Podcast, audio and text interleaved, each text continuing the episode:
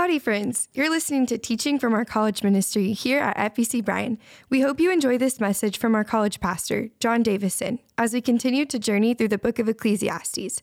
If you have any questions, reach out via social media, or you can visit our website at fbcbryan.org slash college. We hope you enjoy. What's up, friends?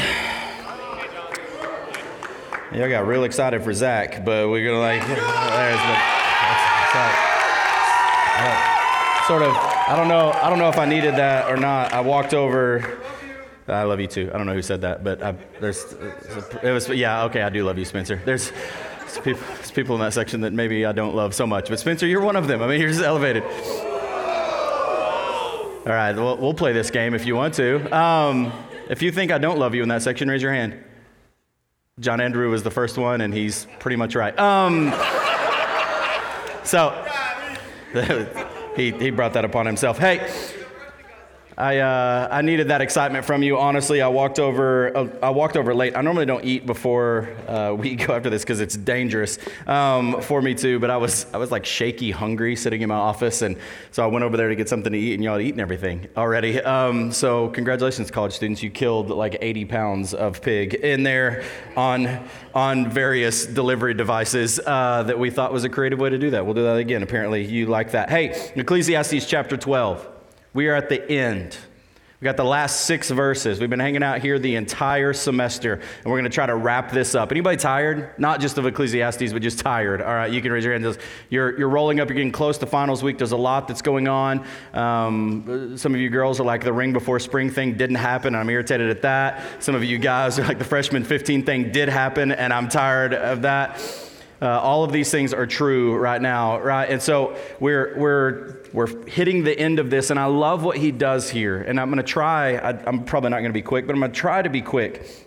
From 9 to 14, he has been He's been going on and on for 12 chapters about all is vanity, and the pursuit of these things is vanity, and it's meaningless and it's purposeless outside of a relationship with God and Him giving you the ability to enjoy the things that He created in the manner in which He created for you to enjoy them. It's all pointless. And then He wraps up this section in a, in a kind of a weird way. Now, I'm going to tell you this the, the title in my in my Bible is the teacher's objectives and conclusion. Really, these last six verses are about um, how you present God's word. He's really talking to preachers in the grand scheme of things. Now, there's a few of you that I know are called to ministry. There's some of you that are like, I'm going to be a senior pastor. Preaching is going to be the thing that's on the table. For a majority of you in this room, that is not, that is not the case. So, what we want to do with these last couple verses is yes, it's talking to preachers, but it is 100% applicable to, to your life and how you handle Scripture and how you handle God's Word and the importance of it. Because he's been going, hey, life, life, life, how you live is important. He's going all about just like the day to day and the mundane and the meaninglessness of, of the day to day. And then he ends with God's Word and its importance. And we can't miss connecting those two things together. That as you go about the day to day and as you live your life and as you're trying to, to make sure that you're fulfilling God's purpose for your life and you're using the things that God created in the right way, the only way that that happens is with this book. The only way that that happens is with God's word. Now, we are going to, we've already highlighted it. Community is unbelievably important. You finding encouragement and life in community? Yes. Prayer, 100%. God calls us to that. It should be a daily practice for you to engage in prayer and communion with the Father. All of those are true. But I'm going to tell you, this is your offensive weapon. When you look at the, uh, the armor of God and how it's laid out, you would go, this is the sword that you pick up to defend yourself. It's so unbelievably important what he does here. And there's three things that he highlights in the midst of this section. He gives us some instruction on how to handle God's word, the um, uh, admission, we're going to call it that, admonition. Uh, on, on how we wrestle with God's word, and then exhortation really on how to live in that. And so here's the, here's the instruction. We'll start in verse 9. In addition to the teacher being a wise man, he constantly taught the people knowledge. He weighed, explored, and arranged many proverbs.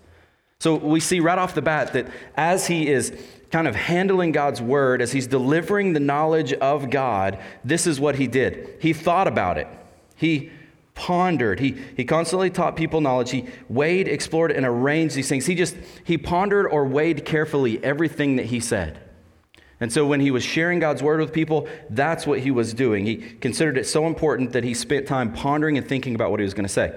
The next one, he sought out or explored, he dug deep into the knowledge of God and what or how he was going to present it to people. He weighed it and he explored it. And then it says he, he set in order or he arranged many proverbs. And that word proverb is, is not really kind of what you think about in English. It's bigger than that, what he's talking about here. He's really saying it's, he has these list of wise sayings and these teachings, but these wise sayings and these teachings are divine revelation. It's just not his thoughts.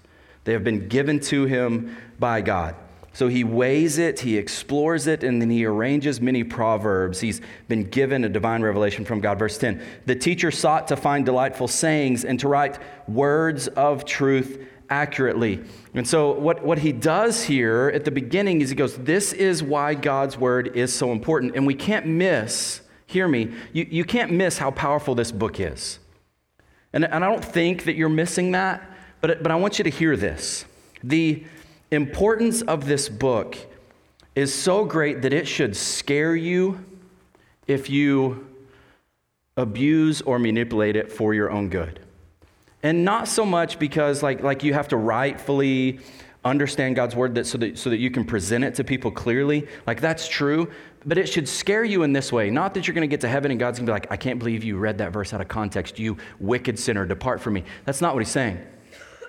The reason that we should, we should dive deep into it and be scared to, to misunderstand it is this eternity is at stake. And not yours, other people's.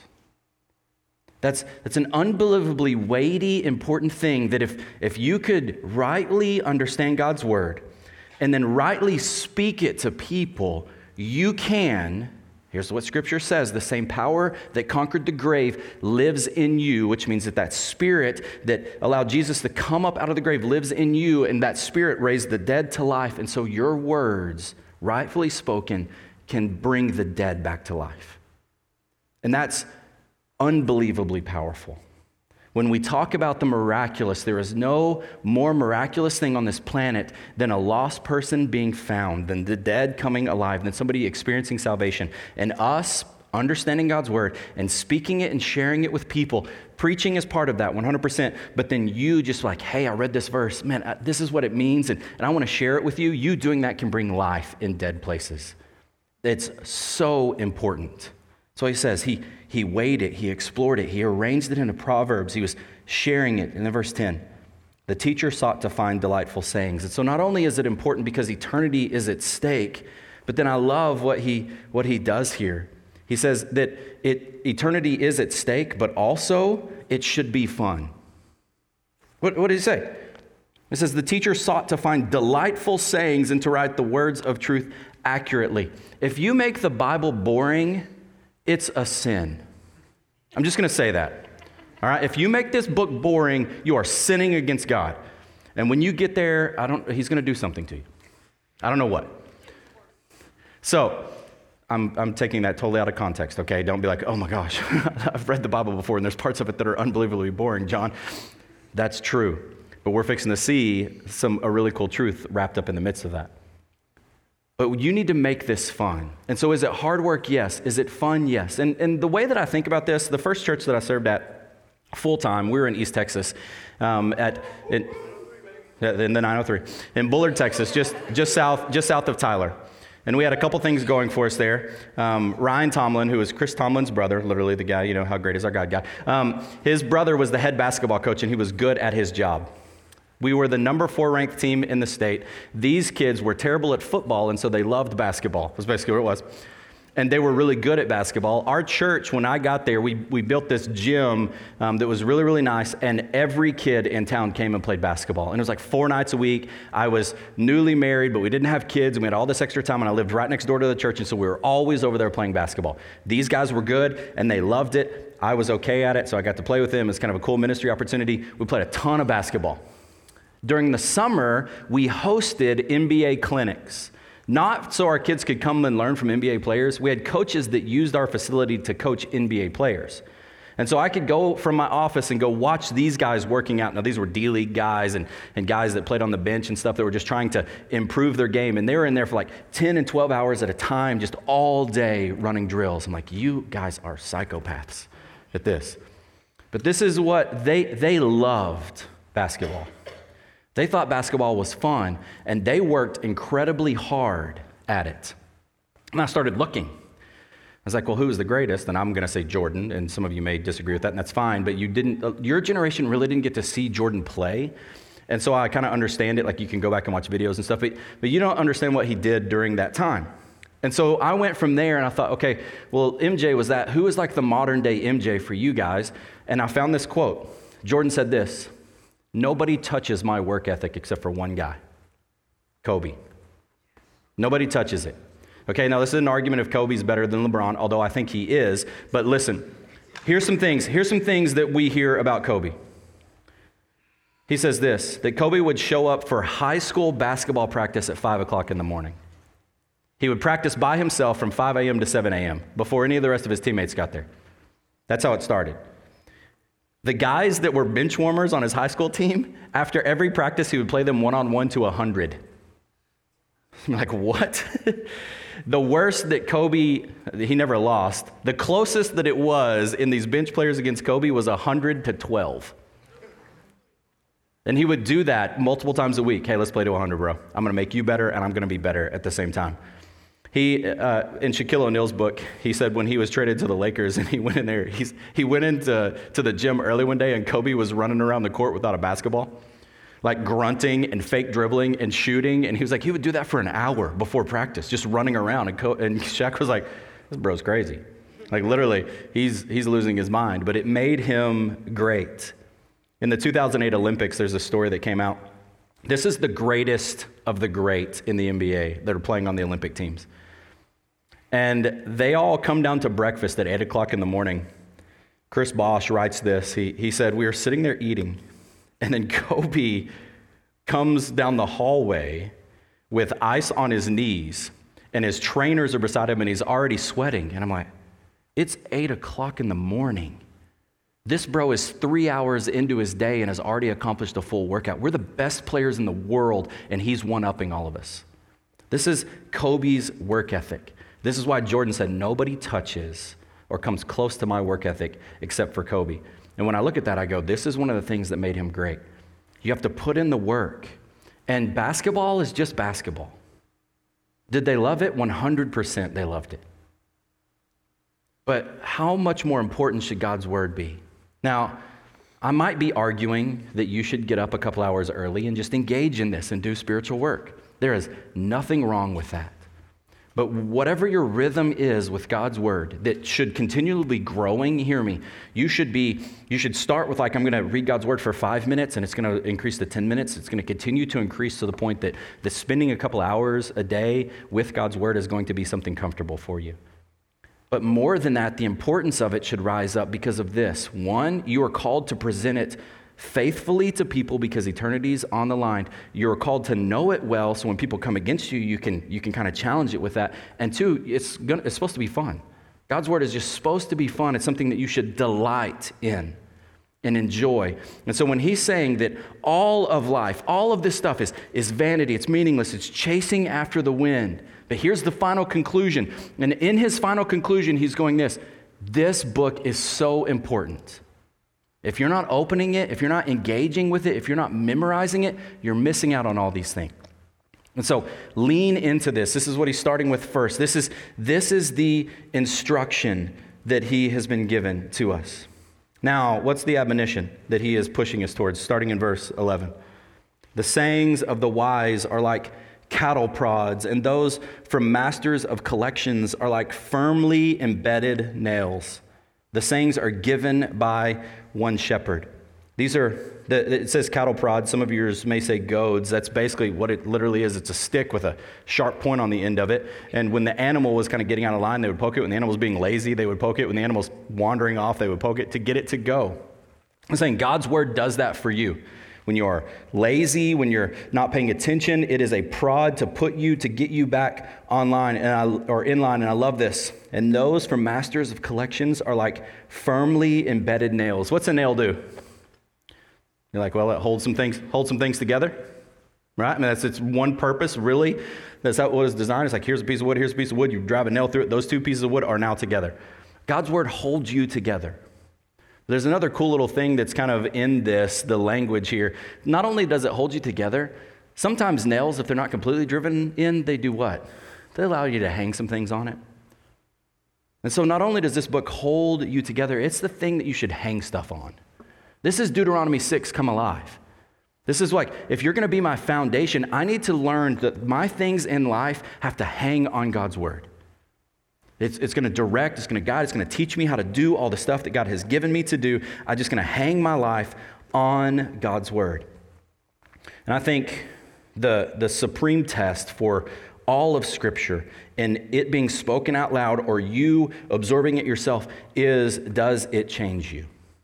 Is Scripture changing you? Is your time in the Word changing you? Is it, do you see your life coming together even more, being held together even more God, by God's Word? Are you hanging things on God's word? Is it, is it changing you and the person that you are? It should be, every time that you open it, it should just be a spiritual shot in the arm. The end of verse 11, as we continue to go through this, is, is really cool. It says, The sayings are given by one shepherd. Verse 11 basically is just like this direct declaration of a divine inspiration that we're seeing here in Ecclesiastes. Verse 9 is the knowledge, the words of truth come alive in verse 10, and then they're given by one shepherd. He's connecting it Psalm 23. The Lord is my shepherd. This is that one shepherd. This is Jesus Christ. This is John chapter 10, come alive. When you connect it with John chapter 1 that we read this morning, this is he that he's talking about, is this shepherd. This Christological signal at the end of this is so obvious, and I love that Solomon doesn't even know what he's talking about. He's like, it's just been given by one shepherd. This shepherd is Jesus. Verse 12. But beyond these, my son, be warned that there is no end in the making of many books, and much study wearies the body. He's a realist. He knows that there's no end to the bookmaking. Like, imagine if Solomon was alive today. Like he could walk into our church library, which is a tiny little corner right over there, and be dumbfounded. He could walk into the library on campus and it would be even more crazy. He could walk into bigger libraries and his mind would be blown, especially in the theological sense of how many books that there are written about these things. And he's going, hey, there, there's like no end to this. But, but what he says there, but beyond these, be, some, be warned, there's no end to the making of many books, and most, much study wears the body. He's not really against like studying books per se, but he's, he's against making that the end of itself. He's saying like knowledge is not the same as wisdom. There's, there's a lot of people that just like, I want to know more about Scripture. And, and I'm on that team, okay? Like, I want to know more about the Bible, but that's not where my hope rests. Like it's it's really possible to be smart but not be intelligent. Some people like you you're thinking of somebody right now, right? That's that common sense question, you know, when you ask somebody which weighs more, a ton of feathers or a ton of bricks? And people are like, uh, what? If you've never heard that before and you're confused, um, we'll explain that later. That's that common sense question. And this is what he's saying it's possible to be smart and to not be intelligent. It, it's possible to know a lot, but to not be wise. And God's design for us, that we see echoed all throughout Scripture, God's design for your lives is not to make you a smart sinner. That's not his design. He's not calling you to be smart sinners, he's calling you to be godly saints. Okay? And, and there's a big difference there. Godly saints walk in wisdom not in knowledge. And what he's saying in all of this, he's like, hey, don't miss. Don't miss God's wisdom in your pursuit of knowledge. When he's going, hey, this is your life under the sun. You're going to experience the ups and the downs and the difficulty and the joy and all of these things, this ebb and flow of life. And your focus should be to let God's word guide your priorities, where you're charting the course of your life, how, where you're setting your focus and going out of God's wisdom, this is how I'm going to live, just like this. When all has been heard, Verse 13. The conclusion of the matter is this fear God and keep his commands. For this is for all humanity. That's the CSB. For this is the whole duty of man. This is what it boils down to. And I love this. He's like, all of these verses, here's the final two. When all of this has been heard, when I've said everything that I can, when all of it has been spoken, he, he's basically going like, a, a, a, better way to a better way to say this is like your focus should be to let God's word guide your priorities when all has been heard, when the end is near, when, when it's boiled down, you fear God and you keep his commands. That's his final exhortation. In The Supremacy of God, John Piper writes this It is not the job of the Christian preacher to give people moral or psychological pep talks about how to get along in the world. Someone else can do that. Most of our people have no one in the world to tell them week in and week out about the supreme beauty and majesty of God. Like that should be our goal to, to speak loudly of the supreme beauty and the majesty of our God, and that it's found in this person of Jesus, who is this one shepherd and so when I prepare, and the same thing that we do with our Bible study leaders, mine's just expanded a little bit. When I, when I get ready to stand before you and talk about the Bible, and when our Bible study leaders prepare, they have these three questions that are at the back of every one of their lessons that help stir that, and they, they may ask you this in Bible study too. Um, three of the five questions that I put down, they are this. What does this teach? What does this text teach us about God? It's the first one. Then, what does this text teach us about man? What does it teach us about fallen man? And then we then we ask the question then what do I do? What do I do with that? I also include a couple things in there. What does this teach us about God? What does this teach us about me? What do I want you to know? What do I want you to do? And then what does this text or how does this text point us to Jesus? What does it say about God? What does it say about me? What should I do with it? What does it say about Jesus? How is this pointing me to Jesus? Because in Luke chapter 24, Jesus clearly teaches that all of the Bible is about him. He just says, hey, all of Scripture is really about me. That includes the book of Ecclesiastes. That includes the book of Song of Songs, which is the next page. If you want to really have your mind blown, just keep reading, all right? And you're like, Jesus? That, like, all of Scripture points to him, and he highlights that. And so we can't take the Old Testament and just unhitch it from the New Testament and be like, well, that's the old law. We have a new covenant now, so I'm going to focus on the New Testament. All of Scripture points to Jesus.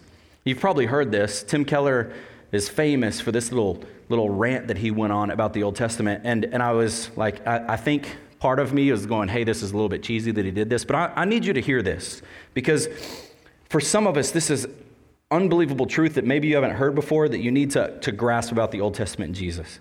He writes this Jesus is the true and better Adam who passed the test in the wilderness, not the garden, and whose obedience is imputed to us.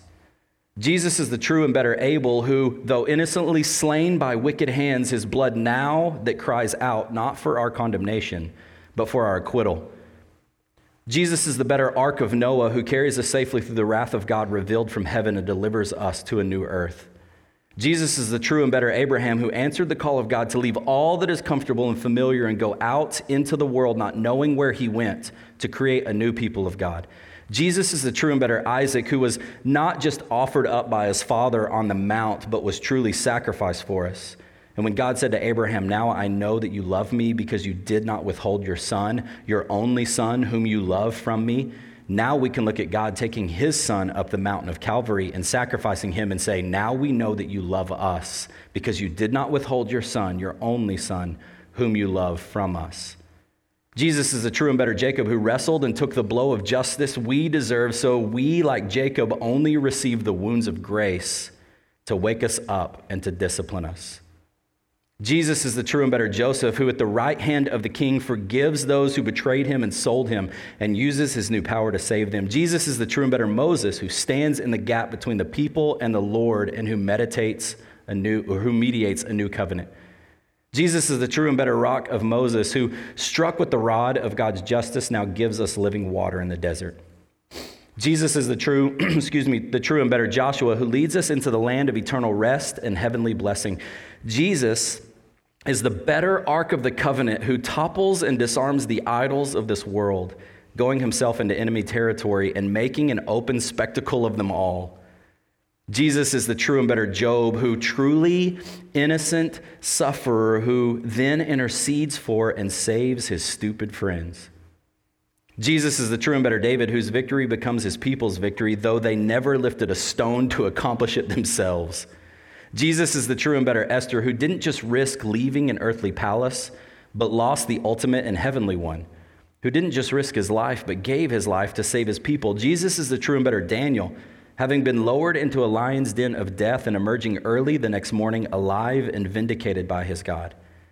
Jesus is the true and better Jonah who was cast out into the storm so that we can safely so that we safely could be brought in. Jesus is the real Passover lamb, innocent, perfect, helpless, slain, so the angel of death will pass over us. He's the true temple, the true prophet, the true priest, the true king, the true sacrifice, the true lamb, the true light, and the true bread. And when we read all of these things and we connect them to the Old Testament, you have to come to this conclusion that the Bible is really not about you. The Bible is 100% about Him, and this needs to be clearly understood in how we preach, is what he's talking about here, God's Word, but how you open it and share it. You got to understand that, that it's about Jesus. We will always and continually point to this one shepherd that Solomon highlights in verse 11. And so, when everything is said and done, when all has been heard, the conclusion of the matter is this you fear God and you keep his commands, you trust him, and then you obey him. That, that order is so crucial to us. Fear God means that we put God in his proper place. That our fears and our hopes and our dreams and our agendas and all of those things are in their proper place. And, and then we apply to that like clear and consistent teaching from the Word of God. We fear God and we keep His commands. That's the order. We don't keep His commands so that we can. We fear Him first, and out of that we are able to keep his commands. We fear him, and out of that, we lean into God's word and we understand the importance of this, that eternity's on the line. And so we fear God and then we walk in obedience with God. That is verse 13 summed up completely because this is for what? All humanity. It's the whole duty of man. It is completely for humanity. Augustine, church father, said this Thou hast made us for thyself and our heart is restless till it rests in thee. That's, that's how we should approach this. God's made us for himself, and we should be restless until we find rest in him. And we're never going to find rest. We're never going to come to understand rest until you figure out how to obey him. This is this goes back to creation. Day 7 God looks around and, and he says, I can rest. Was God tired from everything that he had done? There is no chance that he was tired. The reason that God rests at that point is because it's complete. The reason that God is able to find rest at that point is because the job is done. And so, for us, in order to, for us to get to the point of, of finding rest in Christ, we have to be growing in our complete knowledge of who He is. You have to, and I, I, don't mean for this to be a shot at any individual in the room, but you have to get to the point where you're no longer on milk and you're starting to eat meat. And hear me, the meat is so much better. All right, you had a small taste of it tonight, all right, we didn't plan that at all. Friday night, our uh, Christmas party for our church staff was at this place that serves a lot of meat, Casa do Brasil. Jason Dunton, our contemporary worship pastor, tries to put them out of business every time he goes. Um, why? They have a salad bar, and it's phenomenal. There's salad on it and other things. bacon, it's weird. They have a whole lot of bacon on the salad bar and cheese.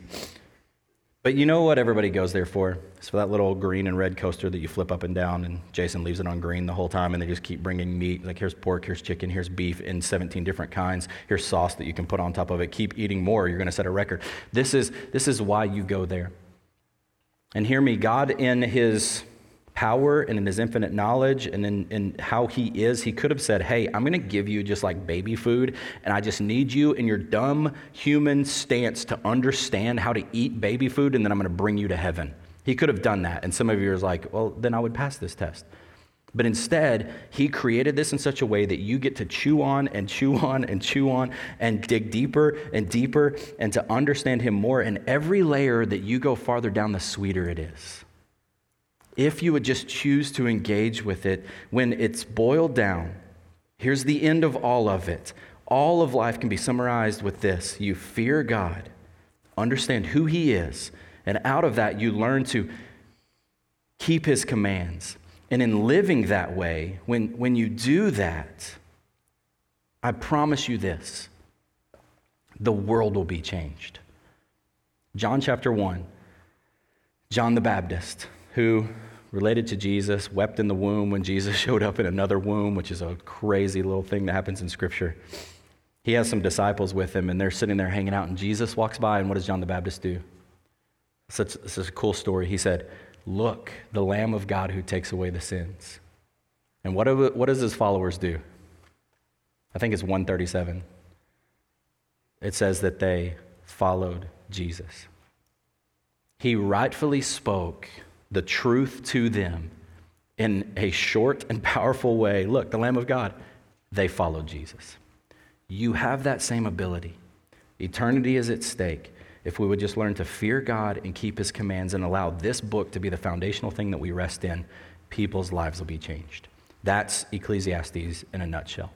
Let me pray for you, and we're going to worship for a little bit and get out.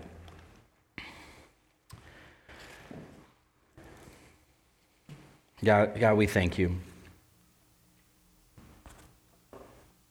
Like, over and over and over again, we thank you. And, and I can't uh, in, in my life, like there, there's been seasons where this book has not been important, and there's been seasons where it's the only thing that I had to hold on to. And in your faithfulness and in your grace, you continually call me back to it. And for me, I pray that it never loses its importance. And for students in this room, like starting now at 18, 19, 20, 21, 22 years old, would they grasp the importance of God's word and how it is the thing that will direct and orchestrate and, and change their life personally, but allow them to be life change for so many other people. And so may that, that those words that we just put on some goofy bracelet fear God and keep his commands just like rise up in us over and over and over again the prayer that I've written down so many times would, would be one that echoes like, Lord, would you, would you make me through your word as holy of a saved sinner as I can be? Like I know that I'm going to fall short, but, but I'm being, I'm being challenged and changed and sanctified by your word. Like your word is truth. And in a blurry world, filled with a lot of blurry truth, may, may this be the thing that just rises up, become a foundational thing that we rest upon. But not just because some not just because some preacher said so, or not just because we live in the Bible Belt, not just because we go to a university that gives us the freedom to pray, gives us the, the freedom to put Bible verses on Yell leader uniforms. It gives us the freedom to, to gather together in university owned buildings to worship God, not, not just because of all of those things, but we would learn to walk in obedience because we've seen you. Like we've tasted and we've seen that you are good, and, and in that we walk in obedience. And so, uh, for believers in this room tonight, May this be one of those like foundational moments where like I'm just going to continually just try to look at you and to see you and to experience you and to taste you so that it changes how I live. So I can learn to keep your commands. And for those that that don't know you yet or are wandering away from you, may tonight be one of those those major places of repentance where they turn around and they start sprinting the other way. Like I, have got to see this. I got to try this. I got to experience this. God, would you would you reveal yourself to me? Like that's the end of the matter. We can chase so many created things that were created for your glory to be used in the way that you designed them, when we chase all of them to find satisfaction, and like Solomon, we're going to see that they're vanity. We're going to see that they're meaningless outside of a relationship with you and you giving us the ability to enjoy them in their created way anyway. And so, would we run to you tonight, whatever way that looks like? Would you teach us to do that? Would you teach us to fear you? And from that, learn how to keep your commands. And we trust you by your Spirit to do that in a way that only you can as we lean in and worship tonight. In Jesus' name, amen.